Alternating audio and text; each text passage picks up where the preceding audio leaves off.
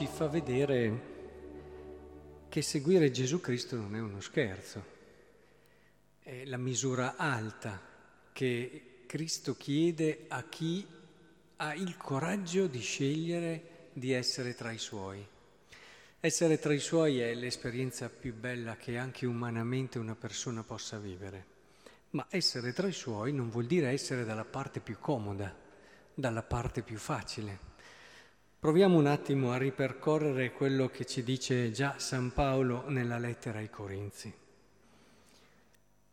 Nessuno sia motivo di scandalo, perché non venga criticato il nostro ministero. In ogni cosa ci presentiamo come ministri di Dio, con molta fermezza.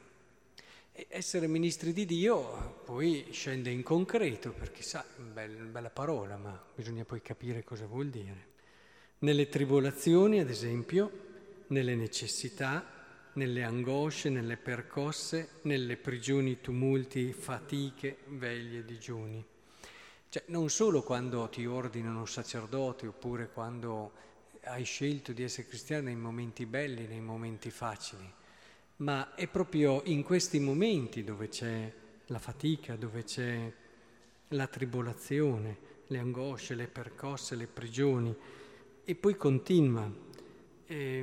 Tutto questo cerca di viverlo con purezza, con sapienza, con magnanimità e benevolenza, non perdere mai la benevolenza, perché quando si è colpiti una delle reazioni più umane è quella di reagire con cattiveria. Ma non è questo quello che è chiesto ai ministri di Dio.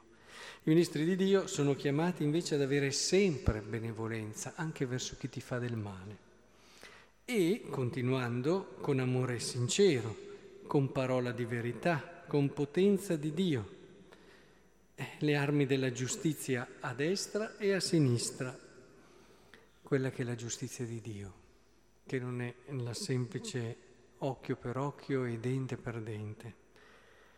Nella gloria e nel disonore. È facile, no?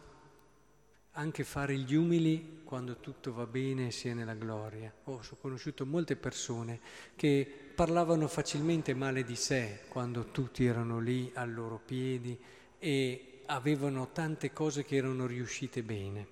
Ma è quando arriva il disonore vero, quando magari c'è il tuo errore, c'è il tuo fallimento, ci sono, ecco, è lì che si vede veramente l'umiltà, quella che conta. Ed è allora lì che magari vengono fuori le tue inconsistenze e ancora la tua non piena maturazione.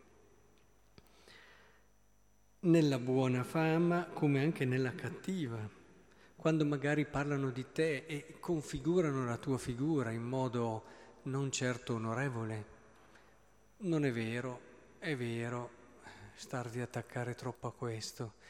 E se davvero a volte dicono di te cose non vere, Santa Teresa di Lisieux lo diceva sempre, anzi a dire la verità era Santa Teresa d'Avila, che diceva, insomma in altre occasioni hanno parlato bene di me e ne hanno parlato in modo anche eccessivo, e di conseguenza a questo punto, sbagliandosi secondo lei, era Teresa di Lisieux, adesso ho chiarito perché vado a memoria, era proprio Teresa di Lisieux, non Teresa d'Avila.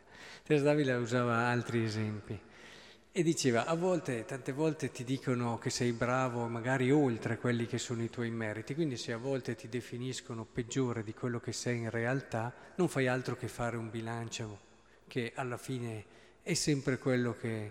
non devi starti ad affliggere più di tanto, anche perché come impostori, eppure siamo veritieri, magari ci dicono di non essere sinceri, come sconosciuti, eppure siamo notissimi, moribondi, e invece viviamo. E questa fortezza, no, che non ci spegnerà mai, come puniti ma non uccisi, come afflitti ma sempre lieti, come poveri ma capaci di arricchire molti. Sì, io credo che davvero questa che alla fine è povertà, al di là del fatto di non avere una cosa o un'altra, questa che è povertà, ho visto a volte persone attente a non avere una cosa ma poi dopo scattare come bilve se venivano toccate su queste cose, quindi è una povertà complessiva, non voglio svalutare l'altro aspetto, però è molto importante avere questa visione più completa e profonda, e questa è la vera povertà che arricchisce molti, tante persone che ti incontrano. È una povertà che è ricchezza, perché quando incontri una persona così ti accorgi subito che sei davanti a qualcosa di grande, di bello, che gli altri difficilmente riescono a vivere così, ma neanche lui riuscirebbe, diciamocelo chiaro, senza un'azione della grazia. E quindi sei in presenza di un'azione di Dio, di un Dio che benedice questa persona e dice sì, ti sostengo perché ti sei messo nell'atteggiamento giusto. Come gente che non ha nulla e invece possiede tutto, sì, ti accorgi che qui siamo dinanzi a qualcosa di grande, di ricco. Ed è per questo allora che gli uomini di Dio attirano a sé le persone, perché si accorgono le persone semplici che c'è qualcosa di bello e di grande in loro, c'è una ricchezza vera che non passa. E in tutto questo il Vangelo mette la ciliegina, perché se Paolo è stato un po' più concreto nella situazione che stava vivendo, ecco che Gesù ce lo dice chiaramente. Non occhio per occhio e dente per dente, ma se uno ti dà uno schiaffo, tu porgi l'altra guancia. E quel brano lo sappiamo, fa sorridere sempre, però è proprio questo.